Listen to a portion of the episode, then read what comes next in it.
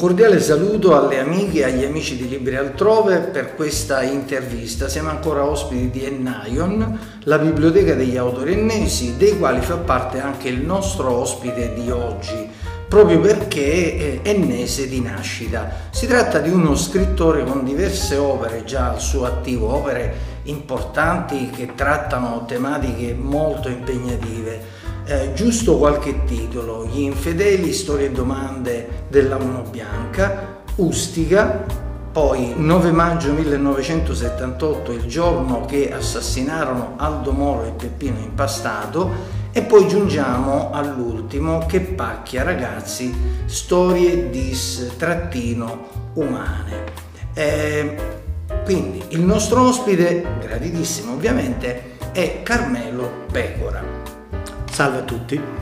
Allora, cominciamo con una serie di domande per conoscere meglio il nostro ospite. Intanto chiedo al nostro ospite brevemente come si intersecano la sua vita di uomo e di scrittore-autore. Diciamo che la vita è tutt'uno, perché le storie che racconto sono storie che ho vissuto. Io ho fatto il poliziotto per 35 anni e le storie che ho scritto nei miei libri sono storie vere, storie che mi hanno visto in qualche modo protagonista, ed è questo il modo di raccontare, per lasciare, diciamo, una traccia di quello che è stata la mia vita professionale in polizia. E mi sono imbattuto proprio in queste situazioni molto particolari. Io sono stato, ad esempio, uno dei primi poliziotti ad arrivare nell'auto di Aldo Moro in via Caetani. Io quel 9 maggio non lo posso dimenticare. La mattina ero a Enna perché avevo una breve licenza e sono partito verso le 11, già avendo notizia di un attentato che era stato fatto a Palermo ad opera di un terrorista, chiamavano, che poi si scoprì essere Peppino Impastato, per niente terrorista ma ucciso dalla mafia. Gli altri avvenimenti mi hanno visto protagonista, come tantissimi altri poliziotti in Italia. Io ho avuto la fortuna di conoscere degli scrittori bolognesi, Andrea Cotti per primo, uno sceneggiatore, Carlo Lucarelli e altri amici bolognesi, che mi hanno detto: tu le storie le hai vissute, non le devi inventare, prova a metterle su carta. E così è nato il mio essere autore, il mio raccontare storie agli altri. Quindi insomma, la sua vita si è intrecciata, a causa del suo mestiere, diciamo, con quelli che sono fatti, insomma, che hanno insanguinato l'Italia, e lei da qui ha tratto linfa vitale per la sua creatività. A quali letture e a quali autori lei deve invece la sua vocazione a scrivere? Forse proprio questi amici, perché la giallista di casa è mia moglie. Io ho letto sempre più dei saggi. E forse gli amici bolognesi, leggere e conoscere questi amici, questi scrittori veri che ti portano a leggere le loro opere, e tu in qualche modo sei portato un po' all'imitazione. Logico che Camilleri, per esempio, è stato un motore propulsivo nei miei confronti, perché leggere tutto quello che scriveva, il modo che scriveva, questo modo che aveva di raccontare anche in siciliano, mi è entrato dentro. Io ho preso spunto da questo, ma credo davvero tutto mio, come dire, adesso non mi viene la parola, però un metodo tutto mio. Io racconto in modo semplice, sì, le storie, proprio perché, andando nelle scuole, i miei libri sono letti dai ragazzi e quando mi dicono: il suo libro non l'ho posato dopo 10 pagine, ma l'ho continuato a leggere fino alla fine, io credo che per un autore sia la cosa più bella. Allora il mio modo semplice di pormi ai miei lettori, credo che questo sia un modo, e l'ho capito da chi scrive in maniera semplice. E forse, ripeto, i miei amici bolognesi mi hanno aiutato in questo. Ho capito. E altra domanda importante: visto che lei dal mestiere di poliziotto è passato anche, non lo chiamiamo mestiere di scrittore, ma alla vocazione di scrittore, che cosa significa per lei scrivere?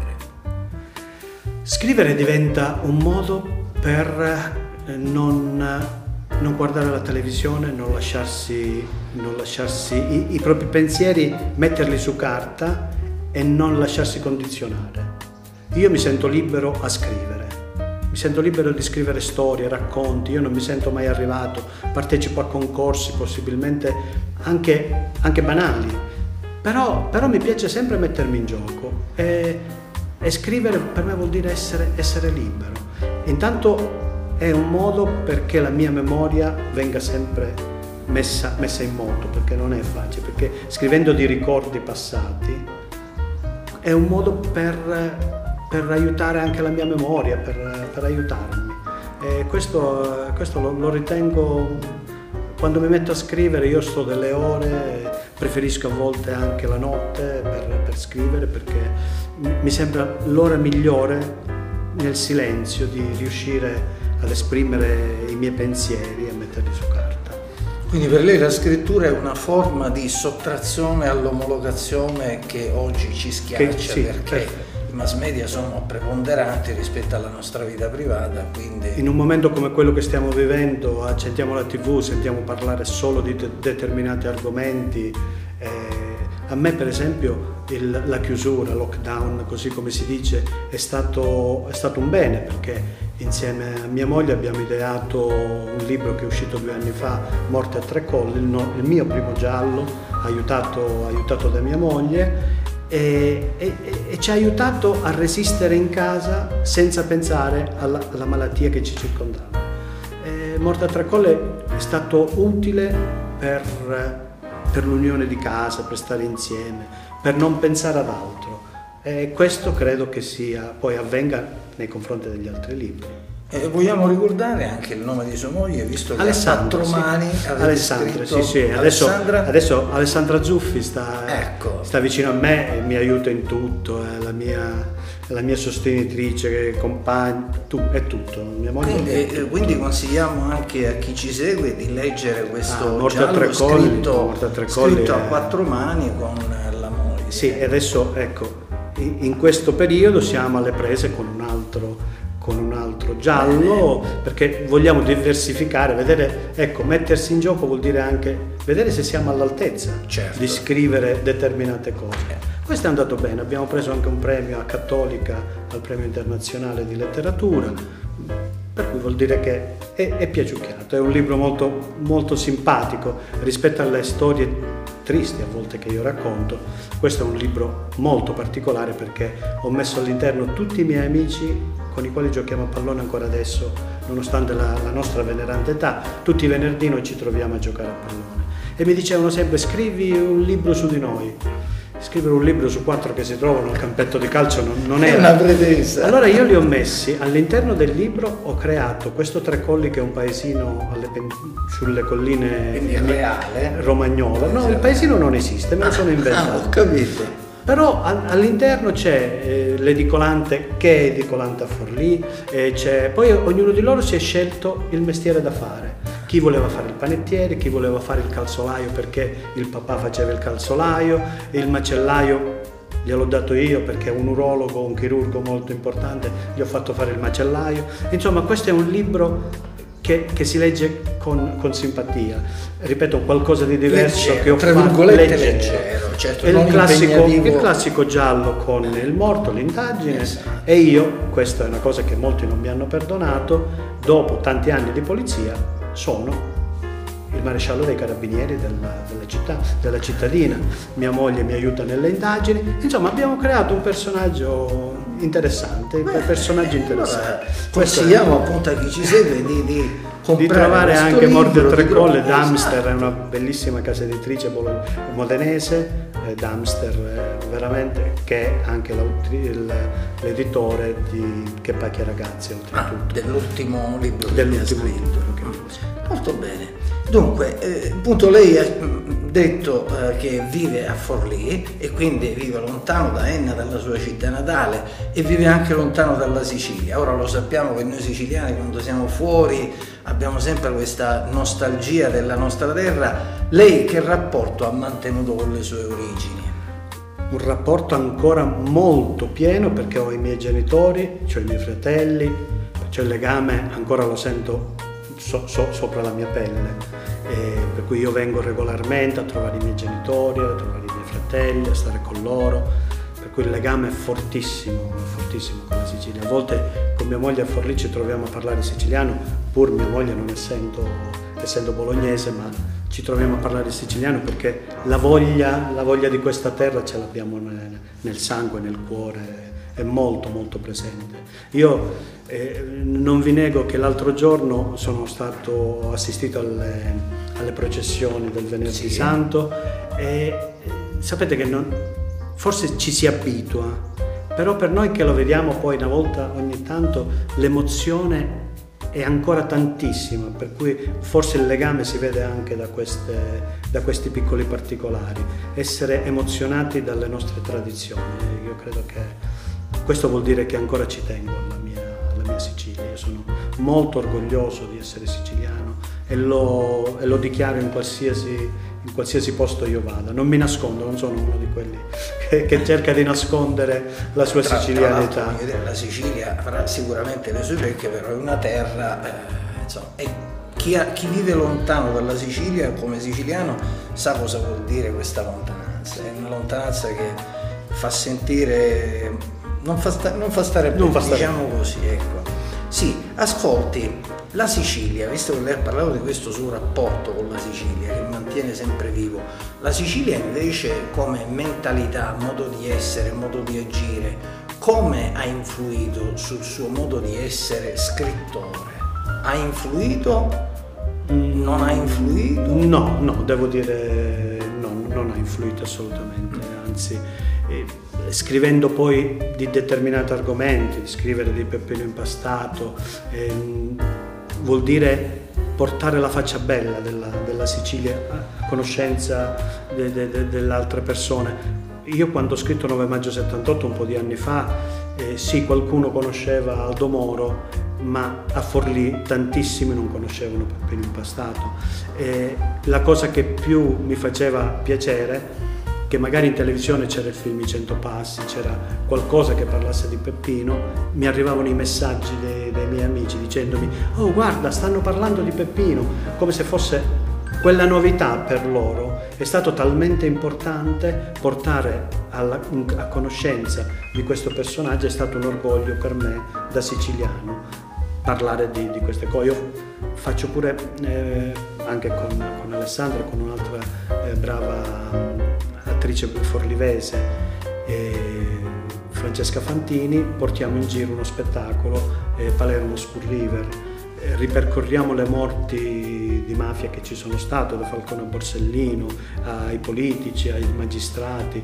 Abbiamo avuto una stagione non indifferente di questi atti vili nella nostra Sicilia, e voglio fare conoscere queste, le persone belle della Sicilia che ci rendono onore. E non nascondendoci dietro un dito di dire la mafia è quella che è, e parlandone nella giusta maniera. Però la cosa che mi preme è far conoscere le persone belle della mia Sicilia. E lei ha fatto riferimento proprio anche alla sua attività, diciamo, a teatro. Ce ne vuole parlare brevemente? Com'è nata questa attività che lei porta in teatro? Come reagisce il pubblico a quello che lei propone? Perché, ripetiamo, i nostri amici... si tratta di temi assolutamente molto molto impegnativi. Nella mia produzione, diciamo, ci sono dei reading che io propongo. Il primo nacque l'Urlo di Maggio, parlo della mia storia e quella di Peppino Impastato e Aldo Moro. Sono 45 minuti di... non la chiamo neanche recitazione, di lettura del mio libro, con frasi estrapolate dal mio libro e con delle immagini che scorrono dietro di me. C'è questo L'Urlo di Maggio, che è Antonio Maria Di Fresco, che era un giornalista palermitano, uno sceneggiatore. Quando lesse il mio libro mi chiamò subito dicendomi che gli piaceva tantissimo fare questo tipo di lavoro e mi scrisse questo pezzo. Poi lui è scomparso, ma io ne porto un ricordo indelebile. Era palermitano, per cui ecco, forse Anche in queste cose la Sicilia si riconosce. Lui lavorava per la RAI e andammo, la prima mi ricordo la facemmo a Bosa in Sardegna e da lì in poi ho portato questo mio reading nelle scuole, nelle piazze, dovunque mi chiamano io vado. Uno importante, Acqua nel cuore, Polvere negli occhi, Acqua nel cuore, che prende i due libri su Ustica e sulla strage di Bologna, dove io mi sono trovato a scavare tra le macerie perché facevo il poliziotto a Bologna ed ero a 300 metri dalla stazione quando esplose, e ho scritto Polvere negli occhi per questo motivo, perché me lo sentivo dentro il dolore ancora. E quest'altro reading con Sabina Spazzoli, un'altra attrice di Forlì, che abbiamo portato anche questo, solo che lì c'è della musica dal vivo, sempre letture con immagini e con della musica dal vivo. E poco fruibile, perché quando, purtroppo in Italia è così, quando chiede un minimo per il server, cosa, oggi come oggi la gente si prende un po' paura, pur non chiedendo delle cifre esose, certo. Però l'abbiamo replicato 5-6 volte con molto successo, il pubblico ha sempre apprezzato questo. Poi faccio un reading sulla Uno Bianca, perché uno dei libri più dolorosi che ho scritto è proprio quello sulla Uno Bianca, 5 poliziotti infedeli, ecco perché l'ho chiamato Gli Infedeli, che hanno cominciato a uccidere peggio di un gruppo terroristico. Pensate, hanno fatto 24 omicidi, più di 100 rapine, più di 100 feriti, e questi erano poliziotti. Ma non erano solo poliziotti, erano persone che io conoscevo, amici che quando mi vedevano a Bologna mi chiamavano Carmeluzzo perché c'era un siciliano tra di loro. E racconto questa storia così. E poi c'è Palermo Scorrivere, ripeto, con Alessandra alla regia e Francesca Fantini, che è uno, come dire, porta via il cuore. Ci sono poesie in siciliano tradotte in italiano, ci sono musiche, insomma cerco di portare in questo modo la lettura dei libri, perché a scuola vedo che l'interesse è maggiore se vedono qualche immagine, se vedono raccontata la storia in una certa maniera, certo. E quindi mi diletto a scrivere questi pezzi e cercare di portarli in teatro. Avremo la speranza che qualche volta la vedremo qui al Teatro Garibaldi? Possiamo nutrirla questa speranza? Magari. Cerchiamo di mettere in moto qualcosa. La speranza è l'ultima a morire, come si suol dire, per essere banale. Però certo, portare uno spettacolo del genere a Enna sarebbe motivo più che orgoglio. Sarebbe interessante anche per chi vive qua a Enna, insomma, apprezzarla ancora di più come autore, perché un conto è leggere, un conto è poi vedere l'autore stesso che si cimenta in un'attività teatrale. Io ho la fortuna, anche di essere ennese e di avere un gruppo come quello che organizza la Festa del Libro, l'associazione che Fenisia Mirabella presiede così amabilmente, che mi chiama, che mi fa partecipare. Io da ennese sono orgogliosissimo, perché non da tutte le parti c'è un gruppo così che sostiene la lettura. No, anche Forlì per esempio, non vi crediate che si fa fatica a fare una presentazione, organizzare. Poi in questo periodo non ne parliamo, in questo periodo sono saltate tante scuole, purtroppo ci dobbiamo adeguare al momento. Certo. Quindi nei suoi progetti futuri inserisca anche eventualmente una venuta qua a Enna e soprattutto un'attività teatrale che potrà proporre a tutti gli ennesi. Ci dobbiamo pensare. E in quell'occasione torneremo ad intervistarla nuovamente, la contatteremo e la intervisteremo nuovamente. Stiamo arrivando a conclusione della nostra intervista, e ai nostri ospiti a conclusione dell'intervista noi proponiamo un confronto tra due personaggi letterari che sono famosissimi a livello planetario. Uno è Ulisse e l'altro è Pinocchio, perché poi noi raccogliamo il parere dei nostri ospiti, lo trascriviamo e lo troverete nella rubrica Confronti sul blog Libri e Altrove. Quindi giriamo questa proposta a Carmelo Pecora e vediamo chi sceglie Carmelo Pecora tra Ulisse e Pinocchio. Bella Toma, bella scelta. Uno l'avventura allo Stato, ma Ulisse... però io scelgo Pinocchio. Perché? Scelgo Pinocchio perché c'ho nel cuore ancora Nino Manfredi e la sua recitazione nel Pinocchio di Comencini. E scelgo lui perché, forse perché c'ho davanti la figura di Nino Manfredi che amavo tantissimo e che apprezzo, forse. Sì, scelgo Pinocchio. Sceglie Pinocchio. Allora, il nostro autore ha scelto Pinocchio. Quindi con questa scelta si conclude la nostra intervista e passo ai ringraziamenti. Comincio con Marco Turco per la collaborazione tecnica. Poi ringrazio l'associazione Amici della Festa del Libro, il Sasso nello Stagno, in particolare la presidente Fenisia Mirabella per averci dato l'opportunità di incontrare lo scrittore Carmelo Pecora. Ringrazio anche Mario Messina, che è fondatore di Ennaion, ricordo partner culturale di Libri e Altrove. E ovviamente alla fine ringrazio veramente di cuore il nostro ospite Carmelo Pecora e ci auguriamo di poterlo intervistare ancora un'altra volta in prossimità di un'altra pubblicazione dei suoi libri. Grazie, grazie a voi per avermi ospitato. Libri e Altrove, per chi legge, ascolta, scrive, vive. Quindi seguiteci sul nostro blog Libri Altrove, dove tra i tanti argomenti che noi trattiamo siamo certi che voi troverete quello di vostro interesse. Appuntamento alla prossima intervista e saluti da Pippo Lombardo.